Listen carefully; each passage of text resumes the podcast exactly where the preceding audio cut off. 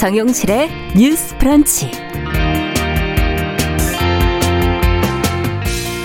안녕하십니까, 정용실입니다.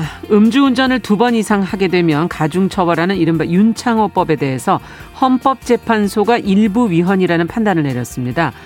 앞으로 반복 음주운전에 대한 처벌 수준이 약화돼 경각심이 낮아질 거다 하는 걱정이 지금 나오고 있는데요. 어, 헌재의 결정 어떻게 바라봐야 할지, 윤창호법을 보완하려고 한다면 또 어떤 논의가 필요할지 같이 생각해 보겠습니다. 네, 올해 일월 일일부터 낙태죄가 효력을 잃었지만은 후속 입법이 진전되지 못하면서 임신 중지가 필요한 사람들이 어려움을 현장에서 겪고 있죠. 무엇보다 미프진이라는 임신 중지 약물 도입이 미루어지면서 약의 밀거래가 성행에 문제가 발생하고 있다고 하는데요. 어떤 상황인지, 또 임신 중지 관련 입법 공백을 어떻게 메워야 할지 시민단체를 통해서 이야기 들어보겠습니다. 십일월 이십구일 월요일, 정용실의 뉴스 브런치 문을 엽니다.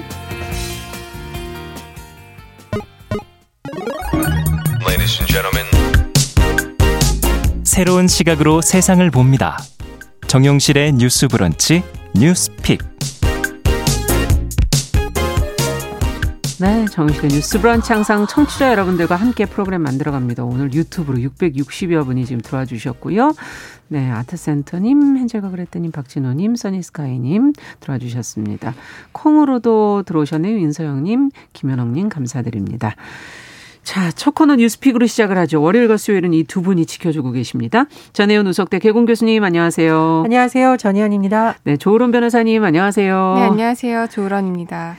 자, 오늘은 윤창호법에 대한 얘기부터 좀 시작해 볼까 하는데요. 어, 음주운전을 두 번 이상 하면 가중처벌하는 윤창호법.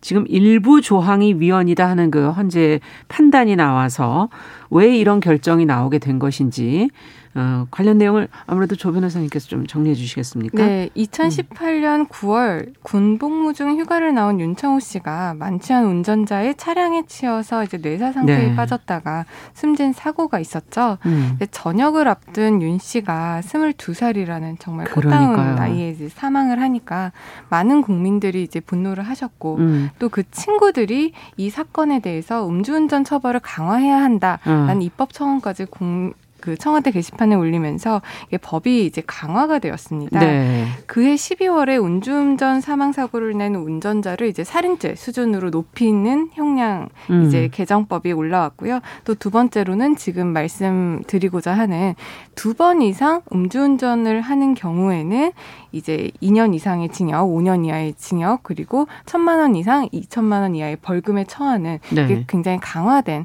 음. 법안이 이제 개정이 돼서 적용이 되고 있었는데, 헌법재판소가 지난 이십오일 헌법소원심판에서 재판관 칠 대 이로 위헌 결정을 선고를 했습니다. 네. 그러면은 이제 이 회 이상 음주운전이 적발되면 이제 가중처벌을 하도록 한 이 법에 대한 위헌 결정이 내려진 건데요. 그렇죠. 그 이유에 대해서는 이제 첫 번째로는 이 두 번 이상 음주운전을 음. 한 사람들을 이제 일률적으로 처벌하는 게 이제 명확하지가 않다. 언제부터 언제까지 두 번 이상 음주운전을 아. 한 사람에 대해서 처벌을 할 것이냐. 이 부분이 하나가 문제가 됐었고요. 네. 이제 두 번째로는 두 번 이상 음주운전을 한 사람을 가중처벌한다.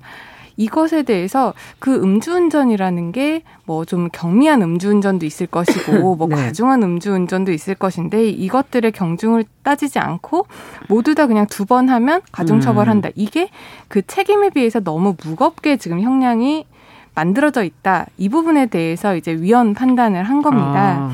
조금 더 좀 자세히 말씀을 드리면, 음주운전 그 이 회 한 것에 대해서 시간적인 지금 제한이 없기 때문에 문제가 된다라는 건데요. 그게 첫 번째 이유였죠. 네. 예. 십 년 전에 아니면 뭐 이십 년 전에 음주운전을 한 번 했어요. 음. 그리고 십 년 후에, 이십 년 후에 음주운전을 네. 했는데, 이게 그럼 한 이삼십 년 사이에 음주운전을 두 번 했다라고 음. 해서 무조건적으로 징역 이 년부터 오 년, 벌금 천만 원부터 이천만 원, 이것을 가중처벌하는 게 맞는 것이냐. 음. 그것이 이제 좀 문제가 있다라고 본 것이고요. 이제 아까 그 두 번 했다고 해서 이것을 똑같이 평가를 할 수 있겠느냐, 이 부분에 대해서 음. 이제 말을 했잖아요. 네. 그래서 근데 이제 그 우리나라의 그 형사법 체계를 보면 음주운전 관련해서 면허 정지 수준의 그 알코올 농도가 있고요. 네. 면허 취소 수준의 알코올 농도가 그렇죠. 있습니다. 그런데 이런 것들을 구별하지 않고 무조건 그냥 두 번 하면 음. 뭐 일률적으로 똑같이 처벌한다. 이 부분에 대해서 책임과 그런 형벌 사이에 비례가 좀 안 맞다라는 겁니다. 네. 그리고 아까 그 기간에 대해서 조금 더 부가 설명을 드리자면 이제 형벌 같은 경우에는 국민의 뭐 신체의 자유라든지 음. 그런 것들을 직접적으로 침해하는 규정이기 때문에 굉장히 명확해야 되고요. 음. 또 그게 자신이 저지른 범죄와 형벌 사이에 그런 비례성이 맞아야 되는데 네. 우리나라 법 체계를 보면 이제 공소시효라는 제도가 있어요. 네. 그렇기 때문에 내가 어떤 범죄를 저지르고 나서 뭐 그렇죠. 칠 년이라든지 십 년이라든지 십 년, 뭐 십오 년 네. 이 기간 동안에 소추를 받지 않으면 그러니까 네. 검찰이 나를 기소를 하지 않으면 음. 그거는 나중에 판단을 할 수 없는 그 제도가 있잖아요. 음.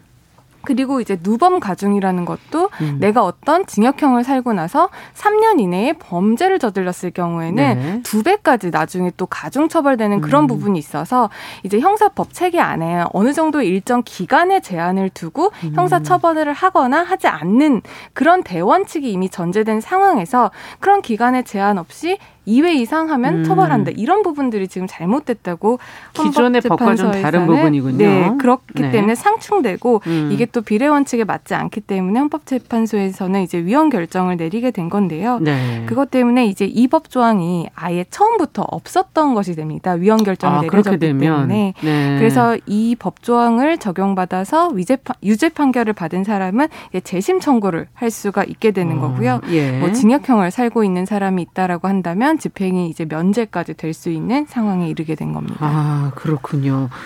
자, 어떻게 하다가 이렇게 개정을 한 법이 이렇게 문제가 된 것인지, 어, 혹시 입법 과정에 혹시 뭐, 어, 조금 따져보지 않은 시간적으로 너무 급하게 서두른 부분이 있는 것인지 뭐 여러 가지 지금 생각이 드는데요.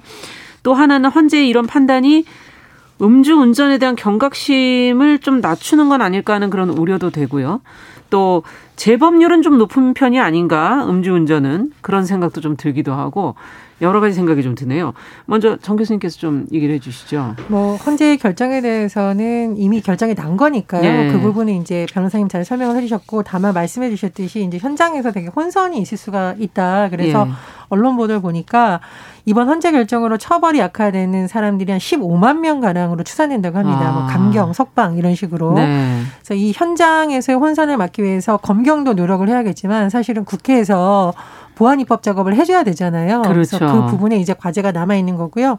재범률 말씀하셨는데 음주운전 재범률이 이천이십 년 기준으로 전 이 수치 보고 너무 놀랐습니다. 사십오 퍼센트. 굉장히 그러니까 높은 편이네요. 너무너무 네. 높더라고요. 네. 저는 이제 음주운전 자체가 너무 사회적으로 지탄을 받고 아무리 뭐 처벌이 가벼운 수준이라 하더라도 요즘은 도덕적 수준에서의 비판이 굉장히 높잖아요. 그래서 낮은 줄 알았는데 재범률이 어. 사십오 퍼센트예요. 상당히 높은 편이네요. 그렇습니다. 그래서 이제 네. 헌재의 결정은 뭐 이제 보완하고 음. 뭐 공정의 문제라든가 여러 가지 더 디테일한 부분을 보완을 하는 취지이기 때문에 이 헌재의 결정 자체가 음주운전에 대한 경각심을 음. 흐려서는 안 된다고 모든 언론이 얘기를 하고 있습니다. 그래서 음. 이 부분에 대해서는 빨리 보완을 해야 되고요.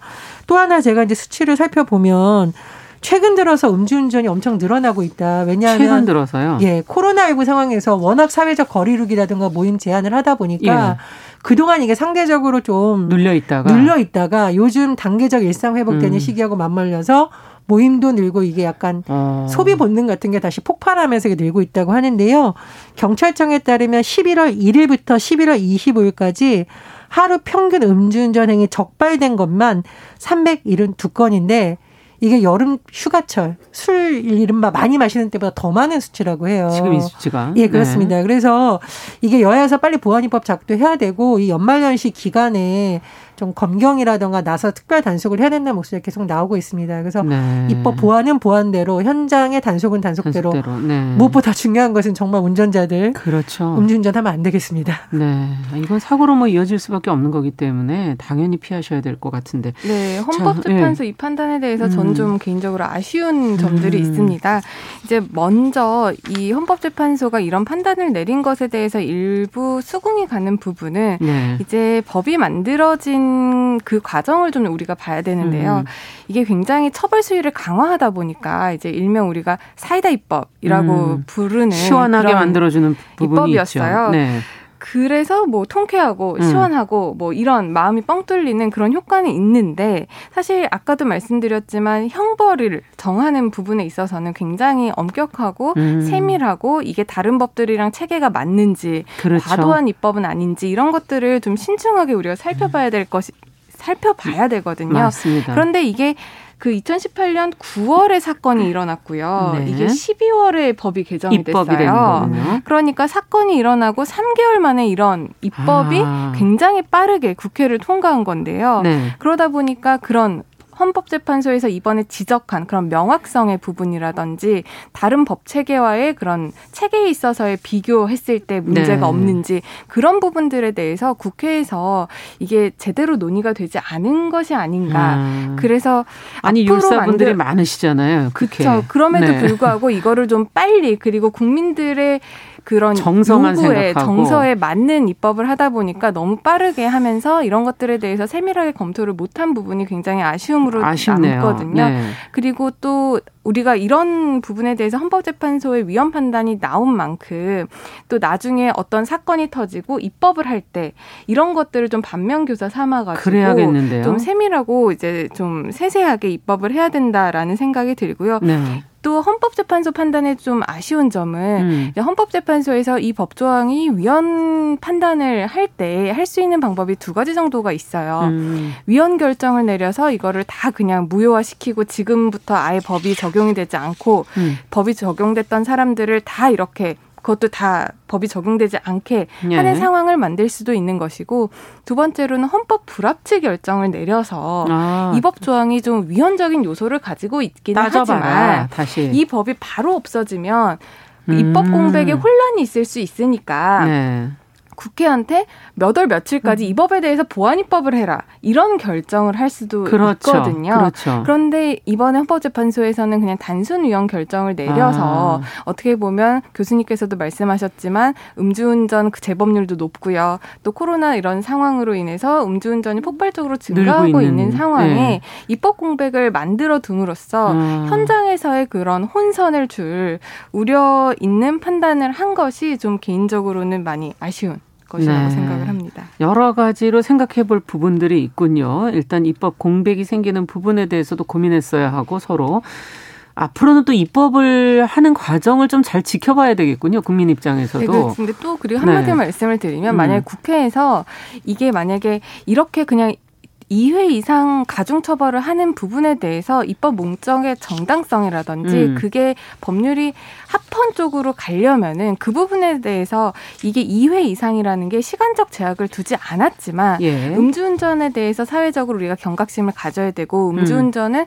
살인 행위와도 동일하게 같다. 취급할 수 예. 있는 그런 부분이라는 점이 충분히 논의가 되고 기간 제한 없이 이 회 이상 음주운전을 했을 때 처벌한다라는 음. 법이 만들어졌다면 그런 입법 관련한 논의들이 다 남아 있잖아요. 의회 네, 기록으로. 기록들이. 그래서 만약에 그렇게 법이 만들어졌다고 한다면 헌법재판소에서도 그렇게 판단을 한 것을, 그렇게 법이 만들어진 그런 과정들을 음. 자료를 보고 아마 위헌 결정을 내리지 않았을 가능성도 충분히 있었기 음. 때문에 앞으로도 입법 논의는 논의 과정이 제대로 이루어져야 된다고 생각합니다. 네. 이게 국회 법사위에 올라갔을 때 한 삼 년 전쯤에 대법원에서도 아마 그런 의견이 나왔던 것으로 압니다. 그런데 네.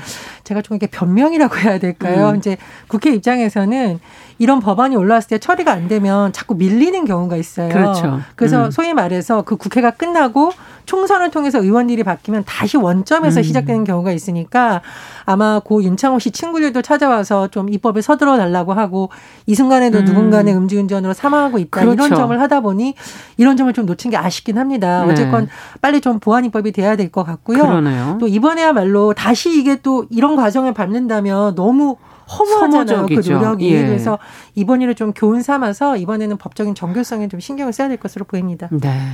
여러 가지 또 저희에게 다음을 또 생각해 볼 수 있게 만드는 그런 교훈적인 부분도 있었던 것 같습니다. 자, 그러면 두 번째 뉴스로 좀 가보도록 할까요? 어, 그제 어, 친족 성폭력 피해자 생존 기념 축제가 열렸다는 소식이 지금 보도가 됐습니다. 피해자들이 왜 축제를 했을까? 또 이들은 어떤 목소리를 내고 싶었던 것일까? 여러 가지로 궁금한데요. 전혜연 교수께서 관련 내용 좀 정리를 해 주시죠. 예, 친족 성폭력 피해자들이 모여서 우리나라 최초로 생존 기념 축제라는 행사를 열었습니다. 예. 어, 지난 십일월 이십칠일 어, 한 사십 명 정도 생존자들과 함께 활동가들이 모여서 서울 종로구 주변에서 축제를 연 건데요. 네. 어, 이 축제를 열게 된 이유는 크게 두 가지라고 하는데요. 하나는 이 친족 성폭력 문제가 더 이상 숨기거나 그런 문제가 아니라 이제 공론화를 하자. 음. 우리 다 같이 이 문제를 이제 얘기를 해보자라는 의미가 있는 거고요. 또 하나는 친족 성폭력이 특정인 개인의 문제가 아니라 네. 이제는 우리와 우리를 둘러싸고 있는 문화적인 문제, 음. 또 제도적인 문제, 또 법적인 문제를 다 같이 책임을 갖고 논의해보자. 이런 두 가지 의미가 동시에 있습니다. 예. 그래서 이 축제를 연다라고 하니까 어떤 의상을 입었을 거 아니에요. 제가 음. 이제 사진이나 동영상을 찾아봤는데 굉장히 가슴이 좀 찡하더라고요. 이게 음. 멕시코에서 하는 죽은 자들의 날이라는 축제에서 네. 어, 아이디어를 얻었다고 하는데 뭐 굉장히 화려하게 치장도 하지만 옷은 또 검은색으로 입고 이런 의미가 뭐냐면은 음. 우리는 죽음 같은 삶을 살았지만 이제 우리 스스로 일어서겠다라는 의미가 있다고 하더라고요. 그러네요. 그래서 저는 아, 이 동영상을 보는데 참 가슴이 찡하기도 음. 하고 이분들이 굉장히 용기 있게 나서서 앞으로는 이런 일이 좀 근절돼야 된다라는 메시지를 전하고 음. 있다라는 생각이 드는데 사실 조금 더 돌아보면 이천십구년 일월부터 이 문제가 세상에 본격적으로 공론화됐습니다. 왜냐하면 아. 그동안은 이 피해자들이 굉장히 말 못할 두려움과 그렇죠. 또 가족이라는 이 특수한 구조 내에서 힘들어하다가 네. 이 피해자들이 본격적으로 나서기 시작을 했었는데 문제는 뭐냐면 그 이후에 이런 내용이 언론 특히 방송을 통해서 많이 알려졌지만 네. 이게 너무 특정인의 문제처럼 개인의 문제로, 개인의 문제로 비치거나 네. 사회 구조적 문제를 조명하는 데는 부족하다라는 음. 비판이 생존자들 사이에서 제기돼 왔거든요. 네. 그래서 아마 활동가들과 뭐 한국 성폭력 산다라든가 성폭력 삼 당소 또 공소시효 폐지 를 위한 활동가들이 모여서 음. 이런 활동을 하게 된 것으로 좀 해석이 됩니다. 네, 자, 지금 말씀해 주신 것처럼 어, 이걸 한번 공적인 자리에서 우리가 한번 논의를 해보자라는 얘기로 이제 자리를 용기 있게 나오셨는데 같이 지금 뭐 문화적인 측면, 제도적인 측면, 법적인 측면에서 좀 문제를 들여다봐야 된다라는 이제 문제 제기가 있었다고 하셨죠.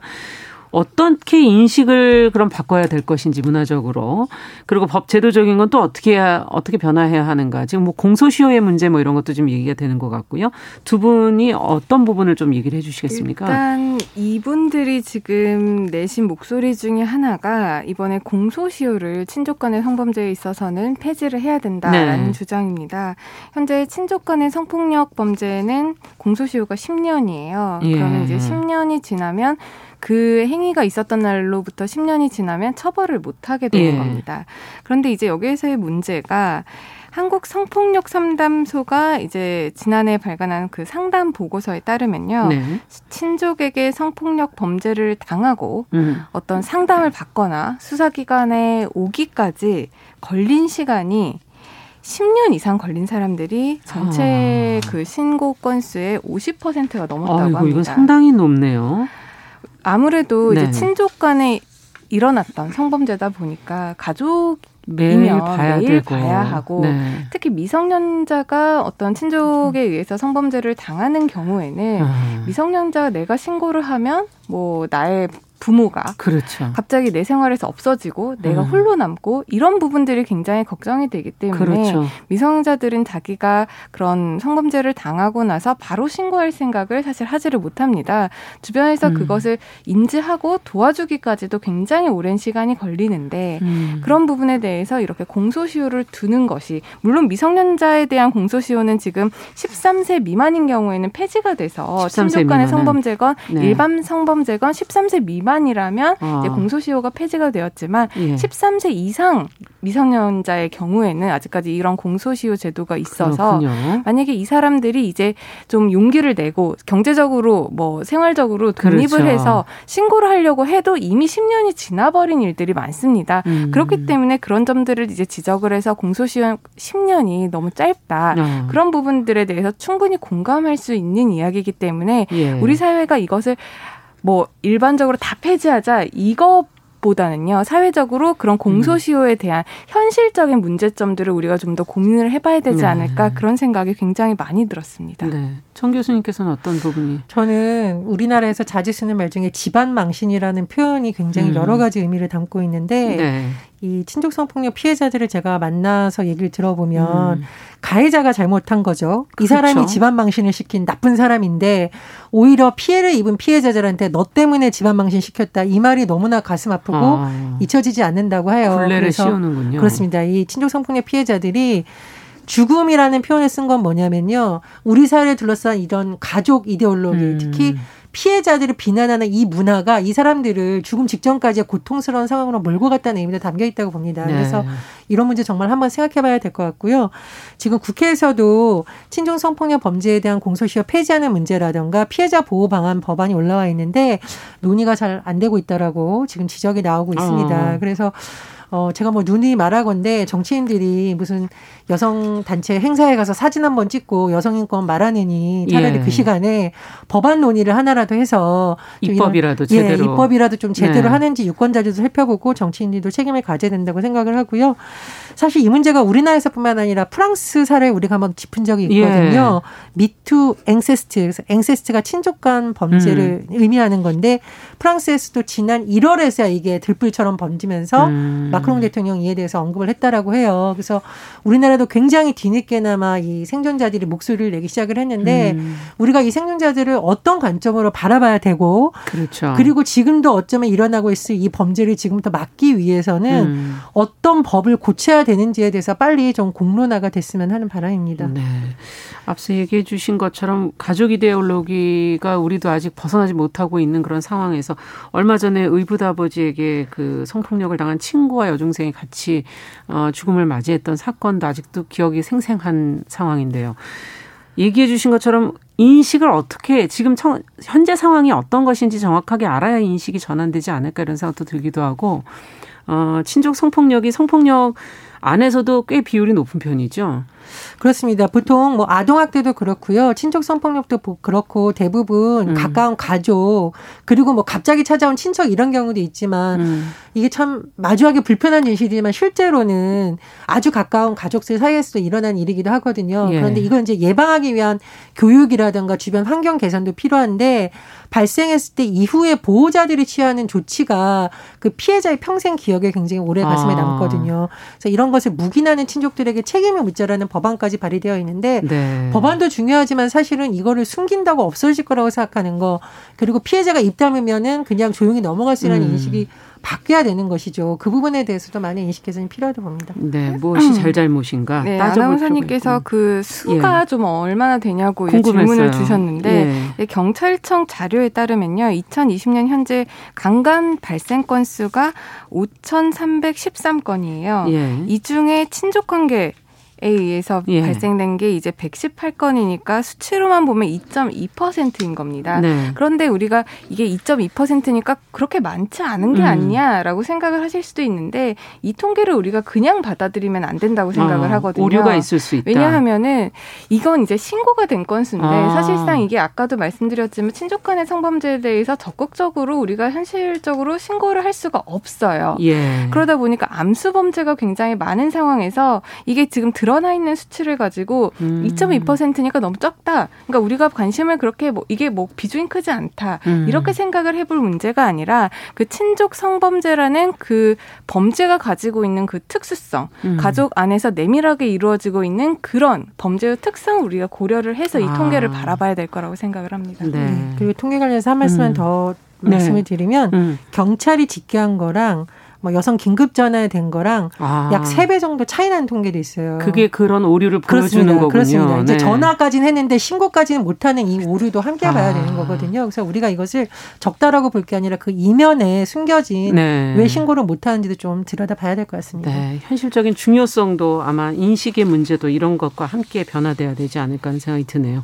자, 오늘 뉴스픽 여기까지 듣겠습니다. 전혜연 교수, 조우론 변호사 두 분과 이야기 나눠봤습니다. 감사합니다. 감사합니다. 감사합니다. 네, 정영실의 뉴스 브런치 일 부 마치고 잠시 후에 돌아오겠습니다. 열한 시 삼십 분부터 일부 지역국에서는 해당 지역 방송 보내드립니다.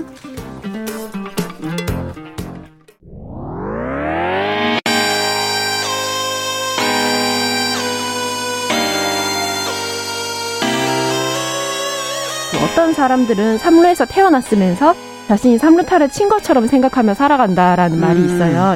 삼분 즉석칼에 만들듯이 법안을 뚝딱뚝딱 잘 만들어내시는 분들이 왜 여기에 대해서는 음. 이렇게 직무유기를 하고 있을까, 그런 문제가 들고. 따끔하게. 예. 여성 팬티에 달려있는 정체불명, 의미불명의 리본에 대해서 생각을 하게 됩니다. 도대체 이 아이는 왜 있는가. 경쾌하게. 정말 그런가요? 외신도 당황한 거죠. 이 사건을 보고. 예. 도대체 한국에서 무슨 일이 벌어지고 있는 거냐. 음. 이거 한국의 성보수주의 때문 아니냐. 할 말은 하면서. 같이 고민해보면 고민해보겠습니다. 세상을 보는 따뜻한 시선. 정용실의 뉴스 브런치. 네, 정용실의 뉴스 브런치 듣고 계신 지금 시각 열한 시 삼십일 분입니다. 자, 월요일에는 한 가지 주제에 좀 집중하는 월요 인터뷰 시간이 준비되어 있습니다. 어, 오늘은 낙태죄 폐지 이후에 후속 입법 공백이 이어지면서 발생하는 문제들. 앞서도 저희가 입법 문제 얘기 드리면서 이렇게 입법 공백이 생기면은 문제들이 현실적으로는 발생할 수 있다라는 말씀을 마침 드렸었는데요. 오늘은 어, 임신 중절 약물인 미프진 도입을 중심으로 해서 좀 이 낙태죄 폐지 이후에 후속 입법 공백에 관련돼서 어, 이야기를 좀 나눠보도록 하겠습니다. 어, 시민단체 모두를 위한 낙태죄 폐지 공동행동에 공동집행위원장인 박아름 활동과 전화 연결돼 있습니다. 안녕하십니까? 안녕하세요. 네. 자, 낙태죄가 뭐 법적 효력을 상실했다는 거는 이제 알고 계시겠지만 후속 조치가 지금 없는 상태여서 임신 중지를 해야 하는 여성들은 병원에도 가기 아직도 어렵고 임신 중지약인 미프진을 어 아주 공개적으로 할 수 없기 때문에 밀거래하는 일이 지금 많아지고 있다고 하는데 현재 상황을 조금 더 자세하게 설명을 좀 해 주시죠. 네, 말씀해 주신 것처럼 올해부터 낙태죄 법적 효력은 상실이 되었습니다. 네. 그 처벌은 더 이상 하지 않는 상황인데요. 네. 그렇지만 국가가 임신 중지를 여성의 권리로 보장하거나 의료적인 접근성을 높이기 위한 후속 조치가 네. 이어지지 않고 있는 상황입니다. 네. 그래서 저희 모두를 위한 낙태죄 폐지 공동행동에서 올해 칠월부터 구월 사이에 임신 중지 권리 보장을 위한 실태 조사를 진행했었는데요. 예. 어, 결과를 보니까 실제로 여전히 많은 여성들이 의료 현장을 갔을 때 기존 형사처벌에 대한 우려, 그리고 사회문화적인 터부시로 인해서 굉장히 음성화되고 소극적인 의료 행태를 경험하고 있었습니다. 네. 여전히 언제 어디에서 어떻게 임신 중지를 할 수 있는지 공신력 있는 정보가 부족하고요. 예. 의료적 접근성이 보장되지 않다 보니까 내가 나에게 가장 안전한 곳을 선택하고 편한 곳을 선택해서 가는 게 아니라 음. 어느 병원이든 뭐 밀거래든 약물이든 비용을 얼마나 요구하든 그저 임신 중지를 할 수 있다고 하면 물에 빠진 사람이 지푸라기를 잡듯이 의지할 수밖에 없는 상황인 거죠. 예. 그럼에도 불구하고 임신 중지를 하는 당사자들이나 조력자들은 이 낙태죄 효력을 상실했기 때문에 예. 임신 중지가 더는 죄가 아닌 권리로서 이야기되고 있다는 점에서는 긍정적인 변화를 경험하고 있다고 말씀해 주셨지만 네. 권리 보장을 위한 입법이 정말 너무 필요하다는 걸 또다시 확인할 수 있었습니다. 네, 낙태죄가 효력이 상실은 됐지만 그 다음에 어떻게 할 수 있느냐에 대한 것은 아직 아무것도 지금 마련이 되지 않은 상태다. 이렇게 네, 들리는데요. 맞습니다. 네, 맞습니다. 약을 밀거래한다는 건 불법 아닙니까, 일단? 그렇죠. 그리고 성분이 그렇죠. 또 불분명한 약을 혹시 받게 되는 건 아닐까 이런 우려도 생기기도 하고 이렇게 밀거래를 하다 보면 복용 방법은 제대로 알고 할까? 뭐 이런 걱정도 생기고요. 앞서 얘기해 주신 가격의 문제도 뭐 당연히 있을 것 같고 어, 좀 이 미프진 밀거래로 인해서 생길 수 있는 문제점들도 좀 한번 짚어봐 주시죠. 네, 말씀하신 내용들이 다 문제점이죠. 밀거래는 불법이기 때문에 네. 일단 신뢰를 할 수가 없습니다. 음. 성분이 불분명한 약을 받게 되기도 하고 때로는 비용은 지불했는데 약은 받지 못하는 사기를 당하기도 합니다. 네. 그런데 이런 게 단순히 금전적 피해로만 그치는 게 아니라 성분을 알 수 없는 약물을 복용하거나 이제 피해를 깨닫기까지 어, 사기였네라고 깨닫기까지 임신 중지가 계속 지연이 되잖아요. 그렇죠. 그럼 다 여성의 건강권에 위협이 되는 상황들이거든요. 음. 그래서 이런 약물들을 안전하게 신뢰할 수 있는 방식으로 여성들도 당연히 구하고 싶은데 음. 그런 정보나 구입할 수 있는 곳들이 아직은 합법적으로 이루어지지 않고 있는 상황이고요. 네. 가격의 문제를 얘기한다면 여전히 임신 중지가 낙태죄 효력 상실에도 불구하고 음성화되어 있기 때문에 음. 병원에서 시술을 받든 약을 밀거래하든 네. 부르는 게 값인 상황이어서 여성들에게 큰 부담이 되고 있습니다. 네, 이게 양성화되지 않고 음성화됐을 때 오는 문제점은 그런 부분들이군요. 네. 지금 미프진을 도입한다는 제약회사가 있다. 이걸 저희가 예전에도 방송을 한번 해드렸었는데 지금 현재 상황은 어떻게 돼 있는 상황입니까? 어, 뭐 네. 도입이 지금 미뤄지고 있는 겁니까? 뭡니까? 올해 상반기에 한 제약회사에서 미프진 허가 신청을 했고 네. 사실 작년 연말에 식약처가 유선, 유산유도제 허가 신청이 있으면 신속하게 처리하겠다고 약속한 바가 있거든요. 예. 그래서 처음에는 아무리 늦어도 올해 중으로 미프진 도입이 이루어질 거라는 기대가 있었고 예. 언론 보도로는 뭐 상반기 중으로도 될 수 있다는 얘기도 있었습니다. 아. 그런데 이게 식약처에서 어떤 뭐 가교 시험이 필요한 거 아니냐거나 계속 안정성이 확인해야 된다는 핑계로 허가 절차를 끌고 있는 상황입니다. 음. 그래서 내년 상반기에는 될 수 있을지 좀 불투명한 상황이 저희도 답답하게 느껴져요. 현재로는 아직 어떻게 될지 정확하게 모르는 거군요. 네, 지금 맞습니다. 앞서 얘기해 주신 건 안전성을 확인해야 한다. 라는 이제 얘기가 아직 우리나라에게 도입된 적이 없는 약이어서 뭔가 어, 신중하게 고려해야 한다 이런 입장인 것인지 세계 보건기구나 다른 나라에선 지금 어떤 상황인지 도입 현황이라든지 이런 걸 좀 알고 싶네요. 네, 사실 세계보건기구에서는 이미 이천오 년도부터 필수 의약품으로 지정해온 약이고 네. 우리나라에서는 계속 안전성 얘기를 하고 있지만 세계적으로는 이미 안전성이 굉장히 충분하게 확인된 약물입니다. 네. 삼십 년간 이미 세계적으로 사용해왔고 현재 세계 칠십여 개국에서 미프진을 사용하고 있습니다. 어. 그중에는 네. 한국과 민족적으로 유사한 베트남, 몽골, 북한도 있기 때문에 예. 사실 우리나라 사람들에게만 특별히 위험할 이유가 없고요. 네. 당연히 해외에서는 약에 대한 인식도 굉장히 긍정적입니다. 대부분의 임신 중지가 약물로 이루어지고 있고 음. 오히려 점점 더 접근성을 높이는 방향으로 법제도를 개선해가고 있어요. 네. 또 예를 들어서 영국 같은 경우는 전체 임신 중지의 구십오 퍼센트가 약물로 이루어진다고 하고 예. 또 한국보다 앞서서 이천십구 년도에 임신 중지를 합법화한 아일랜드는 예. 이 접근성을 높이기 위해서 임신 초기에는 산부인과 전문의가 아닌 일반 주치의도 미프진을 처방할 수 있도록 하고 있습니다. 아, 산부인과 의사가 아닌 일반적인 음, 어, 병원에서도 네. 네, 할 수 있다. 처방을 네. 할 수 있다는 얘기군요. 네. 어, 어쨌든 약물을 초기에 쓰는 접근성을 지금 높이는 게 전 세계적인 추세다 이런 지금 말씀이신 것 같은데. 맞습니다. 어, 수술하는 것보다도 안전한가요? 아니면 뭐 어떤 어, 좀 더 건강 측면에서 이걸 바라볼 수 있는 건가요? 어떻게 봐야 될까요? 음, 사실 약물이든 수술이든 충분히 안전할 수 있고 각각 장단점이 있습니다. 네. 그렇지만 아무래도 많은 여성들은 수술보다 약물을 더 선호하죠. 수술이라고 하면 왠지 더 무섭고 좀 위험한 느낌이 네. 드니까요. 예. 그래서 어느 쪽이든 당사자가 자신에게 맞는 방법을 선택할 수 있어야 하는데 음. 지금 문제는 일단 선택을 할 수 없다는 것이고요. 예. 또 그동안 낙태죄가 있었기 때문에 예. 의료인들이 약물은 물론 수술도 그동안 교육을 받거나 훈련을 받은 적이 없다는 게 사실 가장 큰 문제입니다. 아. 그리고 아까도 밀거래 얘기가 나왔지만 예. 아직 미프진이 정식 도입되지 않아서 약을 합법적으로 구할 수 없다라는 점도 아. 문제여서 이건 사실은 임신중지 자체가 위험하다기보다는 예, 예. 임신중지가 불법이었던 낙태죄의 역사가 임신중지를 안전하지 않게 만들어 온 것이죠. 음. 그래서 많은 분들이 안전성을 걱정하시는데 네. 사실 전문가는 안전하고 합법적으로 이루어진 임신중지는 출산보다 안전하다고 말을 합니다. 음. 그래서 앞으로는 예. 의료인들을 어떻게 교육훈련할 것인지 그리고 의료 인프라가 부족한 지역의 거주자들이나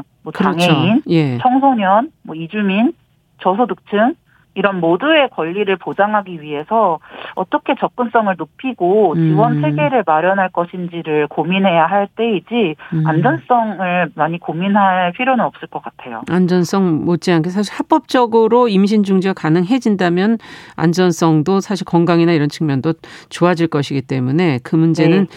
그것보다 더 중요한 문제들이 많다는 지금 지적이시고 어, 정말 의료인들의 교육도 좀 전제돼야 될 부분이 아닌가 말씀을 듣다 보니까 하는 그런 생각이 드네요. 자, 낙태죄 헌법 불합치 결정 내려진 게 이천십구 년 사월, 그죠? 올해 일월 일일부터 이제 낙태죄가 법적 효력을 상실했는데 후속 입법이 지금 여전히 지금 시간을 미루면서 계속 되지 않고 있거든요. 이런 상황에서 아마 어, 답답함이 크지 않을까 하는 생각도 들고 어떻게 돼야 된다고 보십니까? 네, 말씀처럼 낙태죄가 저희는 사실상 폐지되었다라고 보고 있지만 네. 실질적으로 여성들이 마주하는 의료 현장이나 현실은 아직 변화를 체감하기 어려운 상황이어서 음. 좀 답답합니다. 음. 그래서 권리 보장을 위한 법제도 개선은 정말 필요하고 네. 모두를 위한 낙태죄 폐지 공동행동은 특히 건강보험을 적용하는 것, 아. 그리고 유산유도제를 빨리 도입하는 것, 네. 그리고 의료인 교육훈련이라는 세 가지 키워드를 통해서 음. 임신중지를 공적 의료 서비스로 보장하는 것을 그동안 계속 촉구해 왔습니다. 네. 현재 이십일 대 국회에 낙태죄 폐지를 전제로 성과 대생산 건강과 권리를 보장하기 위한 다양한 입법 개정안이 발의가 되어 있습니다. 발의가 되어 있나요? 네. 네, 이게 단순히 형법과 모자보건법뿐만 아니라 예. 의료법, 건강보험법, 근로기준법 관련된 법안이 정말 아, 다양하거든요. 아, 그럴 수밖에 없네요. 정말 많은 분야의 법들이 해당이 되는군요. 네. 그래서 네. 국회가 하루속히 권리 보장을 위한 후속 입법을 추진하기를 저희도 간절히 바라고 있고요. 예. 그런데 그 천구백팔십팔 년에 캐나다에서는 이미 임신중지 비범죄화를 이루었는데 네. 그 사례를 보면은 예. 꼭 후속 입법이 있어야만 권리 보장이 이루어지는 건 아니더라고요. 그럼 어떻게 하면 됩니까? 후속 입법이 아니라면? 건강보험 적용이나 유산유도제 도입, 의료인 교육훈련은 사실 법을 바꾸지 않더라도 정부와 의료계가 마음만 먹으면 충분히 추진할 수 있는 정책들이거든요. 아, 그렇군요. 그래서 법이 바뀌어야만 변화를 만들 수 있다는 제한된 상상력에서 벗어나서 예. 우리는 이미 낙태죄가 없는 새로운 세상을 살고 있으니 음. 어떻게 하면 모두의 권리를 더 잘 보장할 수 있을지 음. 각자 위치에서 할 수 있는 일들을 더 적극적으로 찾아갔으면 좋겠습니다. 네, 결국은 인식의 문제가 제도를 변화할 수 있고 법이 아니더라도 다른 제도도 네. 변화할 수 있지 않겠는가 하는 지적을 해주셨네요. 네, 맞습니다. 네, 오늘 말씀 여기까지 듣겠습니다. 감사합니다. 네, 감사합니다. 네, 낙태죄 폐지 후속 입법 공백으로 인해서 발생하는 문제점들 저희가 짚어봤고요. 어, 시민단체 모두를 위한 낙태죄 폐지 공동행동의 박아름 활동가와 이야기 나눠봤습니다.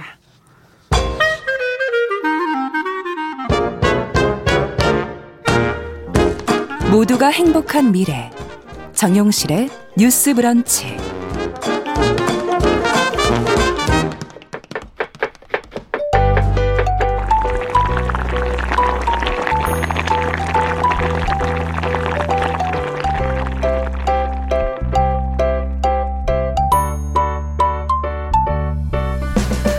네, 건강한 식탁, 식재료와 식생활에 관한 정보 재미있게 전해드리는 시간입니다. 오늘도 홍신혜 요리연구가 자리해 주셨습니다. 어서 오십시오. 안녕하세요. 아, 지난 시간에 샤브샤브 얘기를 또 초반만 하고 끝났는데 마지막에 허거 얘기를 해 주셨거든요. 아, 그렇죠. 네.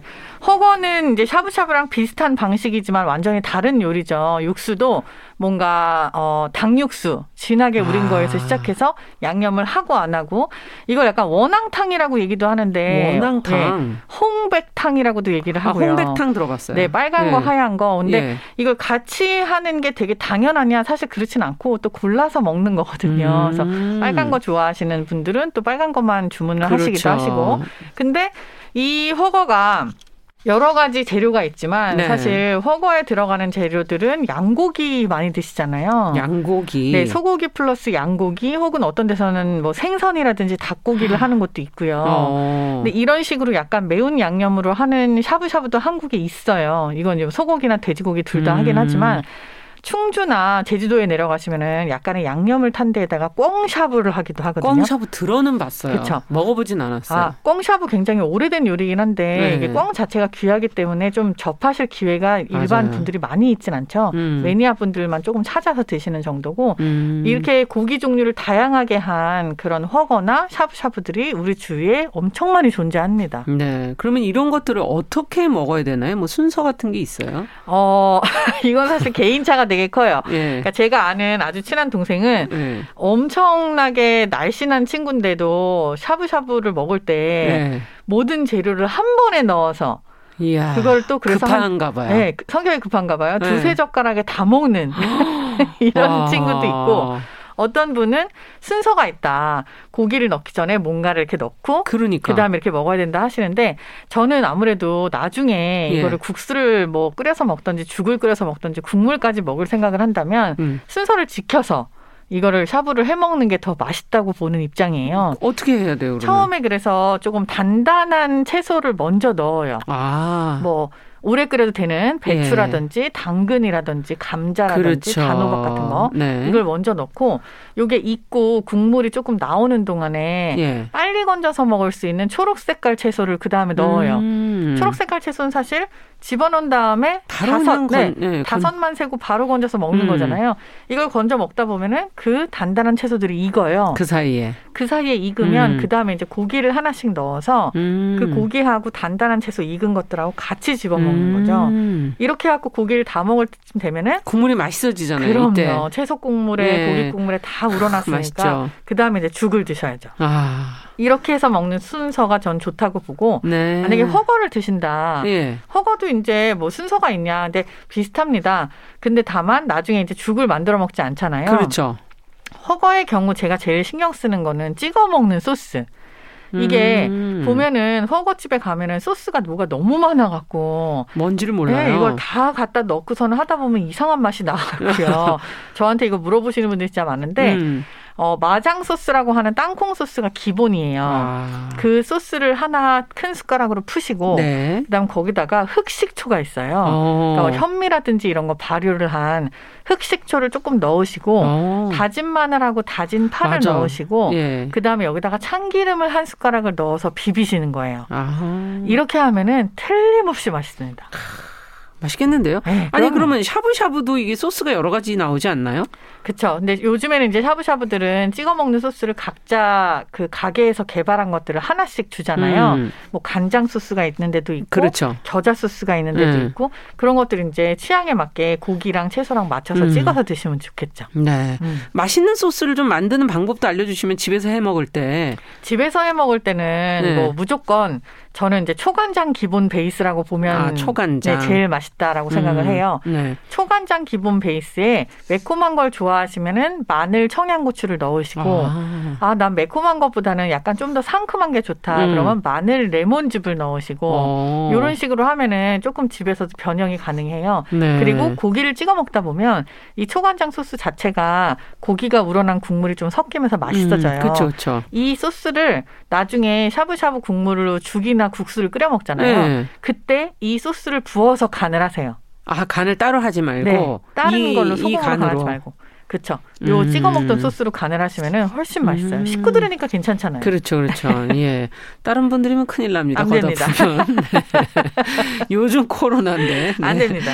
자, 근데 칼국수를 또 넣어 먹는 매운 버섯 샤브샤브. 그렇죠, 있죠. 이게 어 저는 저희 회사에서 가까운 곳이라 아. 예전에 선배들께서 가서 먹자 그러면 정말 엄청나게 인기였죠. 그, 자리가 없어요. 아니 네. 우리나라는 냉면도 그렇고 뭐 물론 정당도 그렇습니다만 음. 좀 이렇게 파를 나누는 걸 되게 좋아하는 것 같아요. 근데 맞아요. 이것도 음. 이런 뭐 이게 시작된 게 등촌동이라고 하는 맞아요, 동네거든요. 맞아요. 그래서 등촌동 계열 샤브샤브라고 얘기를 해요. 아, 이거를 버섯이 들어간 매운, 매운. 그리고 칼국수로 마무리를 하는 맞아요. 것들을 다 등촌동 계열 샤브샤브라고 하고요. 아, 거기서 시작이 됐군요. 네. 음. 그리고 옛날에 진땡이라고 하는 음. 일본식 샤브샤브집이 있었어요. 음. 강남에서 시작된. 네. 간장으로 간을 하고 간장을 찍어 먹는 계열들 다 진땡 계열 샤브샤브라고 얘기를 해요. 네. 네. 이렇게 약간 계열을 나누는데 한국식 샤브샤브의 대표적인 원조가 사실 어떻게 보면은 매운 버섯 그렇죠. 칼국수 샤브샤브죠. 칼칼하니 맞아요. 속이 확 풀리죠. 변형을 해갖고 음. 수제비 샤브샤브를 하는 집들도 있고요. 아, 수제비. 네. 그리고 또 뭐 돼지고기 뼈 삶은 국물로 만드는 어. 그런 샤브샤브를 하는 곳들도 있어요. 네. 모두 다 매운 양념이 특징이고 음. 이걸 약간 한국식이라고 얘기를 또 하기도 한국식이라고. 하죠. 한국식이라고. 네. 네, 입맛에 잘 맞더라고요. 네. 음. 근데 어떤 식당 갔을 때 이제 마무리로 칼국수를 거쳐서 죽을 먹기도 하고 죽을 먹고 또 뭐 어, 아니면 칼국수 선택해서 먹기도 하고. 탄수화물 축제죠. 네. 네. 셀프로 이렇게 해 먹게 되지 않습니까? 아. 갖다 주시잖아요. 재료들을 네네네. 넣으라고. 어떻게 해먹으면 더 맛있을지. 어, 국물이 이미 다 게임이 끝난 상태이기 때문에 음. 어떻게 해도 다 맛있어요. 근데 이제 국수랑 죽을 둘 다 드시겠다라고 예. 하면 사실 국수 먼저 드시고 나서 그다음에 죽을 만드시면 되게 빨라요. 예. 왜냐하면 전분기가 남아있는 국물이니까. 음. 근데 이제 둘 다 빠르게 센 불에 그냥 조금 물을 조금 더 붓고 네. 왜냐하면 그 탄수화물들이 들어가니까 좀 엉기잖아요. 아. 그래서 물, 맹물, 생수를 좀 더 붓고, 붓고 그렇게 음. 해서 팔팔 끓이면서 빠르게 해 드시는 음. 게 제일 좋고요. 계란을 이제 같이 하잖아요. 가시는 분 그러니까요. 계란 네. 가지고 참 되게 싸움이 많이 일어나거든요. 네. 계란을 넣지 마라 넣어라. 풀어라 말아라. 탁해진다. 뭐. 맞아요. 예. 근데 이제 이것도 이제 기호에 맞게. 음. 그리고 제가 아까 말씀드린 것처럼 식구들이라면 음. 이미 우리가 찍어 먹던 소스에 모든 음. 맛있는 것들이 다 묻어 있으니 그걸 한번 같이 풀어서 음. 그렇게 해보시는 것도 저는 권장을 합니다. 다른 나라에도 앞서 이제 훠궈 얘기도 해주셨지만 뭐 스키야끼 음. 뭐 이런 종류들도 있고 숫기 이건 그쵸. 뭐 어떻게 차이가 나는 거고 뭐가 다른 거고 샤브샤브의 어원은 아까 일어라고 말씀드렸잖아요. 네. 근데 어, 이 먹는 방식을 거슬러 올라가면 뭐 내몽, 뭐 몽고 시대다, 음. 뭐 전쟁 때 개발된 거다, 뭐 되게 여러 가지 얘기가 많아요. 네. 근데 이렇게 뭔가를 끓여서 담갔다 빼서 먹는 것들은 네. 지금도 그렇지만 옛날에도 이런 형태의 음식들이 많이 남아있고 음. 나라마다 아마 있었을 거예요. 예. 왜냐하면 다 냄비를 가지고 있었으니까. 그렇죠. 그래서 푹 끓여 먹는 형태거나 아니면 음. 건져서 먹는 형태거나 속도의 차이지 어떻게 보면 끓인 거를 다 어차피 음. 건져 먹었잖아요. 그렇죠. 그래서 이름이 샤브샤브라고 붙은 게 천구백오십 년대일 뿐이지 예. 이런 형태의 음식은 계속 존재를 했었다. 음. 다 다르지가 않아요. 근데 나라별로 이름이 다르겠죠. 아. 이게 일본에서는 샤브샤브라는 음식으로 상업 음식을 시작을 한 거고 예. 숫기라는 음식이 또 태국에 있어요. 숫기. 네. 숫기도 이제 샤브샤브랑 되게 비슷한 방식인데 음. 건졌다 빼먹는 건데 어떤 지역에서는 또 이거를 구운 다음에 국물에 건져서 먹어요. 오. 이런 방식이 우리나라도 있죠. 이북식 불고기. 아. 숫기도 팬이 비슷하게 생겼거든요. 음. 굽는 쪽이 있고 밑에 쪽에 이제 국물이 있게끔 해는 거. 그렇게 해서 구운 다음에 네. 살짝 구워서 국물에서 익혀갖고 흔들어서 먹는 것들도 있고 음. 또 훠궈 같은 경우도 설명드린 것처럼 음. 약간 건져서 먹는 거지만 여기는 여러 가지 재료를 더 오래 끓이는 탕 그렇죠. 형식이어서 조금 다른 종류의 샤브샤브고 음. 스키야키 같은 경우는 샤브샤브하고 비슷해 보이지만 스키야키라는 음식 자체는 샤브샤브보다 훨씬 먼저 생겼어요. 오. 이거는 고기를 그냥 뭐 담궜다 빼먹는 게 아니라 약간 고기를 구워서 먹는 느낌의 예. 그런 요리여서 완전히 다른 음식이라고 보시면 돼요. 다르고 이건 오래됐다고요? 네, 더 오래됐어요. 음. 제가 스키야키가 처음 탄생된 지역에 그 식당에 가서 한번 밥을 네. 먹어본 적이 있어요. 음. 근데 진짜 이게 이제 전쟁 때 생겨났다는 얘기가 맞지만 음. 일본에서는 이제 고기를 먹기 시작한 지가 얼마 안 됐잖아요. 메이지 유신 때니까. 근데 그때 고기를 이제 장려 운동을 시작한 게 더 음. 사람들이 더 크고 그렇게 하고 더 힘이 세지고 서양 사람들처럼 음. 그렇게 좀 덩치가 커야 된다라는 의미로 고기를 먹기 시작한 건데 예. 그래서 고기를 빠르게 일본에서 많이 먹을 수 있는 형태로 개발을 한 게 스키야키인 거예요. 아. 관서식, 관동식이 약간 다른데 국물이, 네, 국물이 조금 있는 형식이나 아니면 국물 없이 설탕을 넣고 졸여서 만드는 형식이나 맛있어요. 약간 여러 가지가 있습니다. 네. 이렇게 먹으면 맛있다 끝으로 좀 정리를 해 주신다면 이런 다른 종류들은? 샤브샤브라든지 숫기라든지 훠궈 음. 다 마찬가지지만 개인의 선택과 취향이 우선이에요. 음. 같이 가신 분들하고 어, 좀 이렇게 맞게 그리고 또 뭐 새우 완자를 좋아하시면 새우 완자를 더 아. 혹은 뭐 야채를 좋아하시면 와, 야채를 추가해서 예. 넣는 순서도 마찬가지고요. 음. 개인의 취향에 맞게 조금 자유롭게 먹을 수 있어서 이게 장점이 아닌가 싶거든요. 음. 다만 소스는 제가 아까 말씀드린 것처럼 집에서는 초간장 베이스로 음. 나가서서 허거나 이런 걸 먹을 때는 땅콩 소스 베이스로 해갖고 음. 식초를 반드시 추가하시면 훨씬 맛있어져요. 왜 그럴까요? 식초. 아무래도 고기하고 채소다 보니까 음. 상큼한 초, 산이 들어가게 되면은 입맛을 조금 더 자극하고 아. 약간 좀 개운해지는 그런 느낌이 있는 것 같아요. 네. 식초는 매직입니다. 어, 여기에는 반드시 한번 식초를 넣어서 네. 같이 드셔보시면 좋다는 네. 것을 정보를 주셨습니다. 자, 홍신혜 요리연구가와 함께한 건강한 식탁. 오늘은 샤브샤브 그 유사 제품까지도 저희가 어, 살펴봤습니다. 어, 다음 주에 또 뵙도록 하겠습니다. 오늘 말씀 여기까지 듣겠습니다. 감사합니다. 감사합니다. 네, 빅룽아의 Listening for the Weather 들으면서 정우실의 뉴스 브런치 월요일 순서 같이 인사드립니다. 저는 어김없이 내일 다시 찾아오겠습니다. 감사합니다.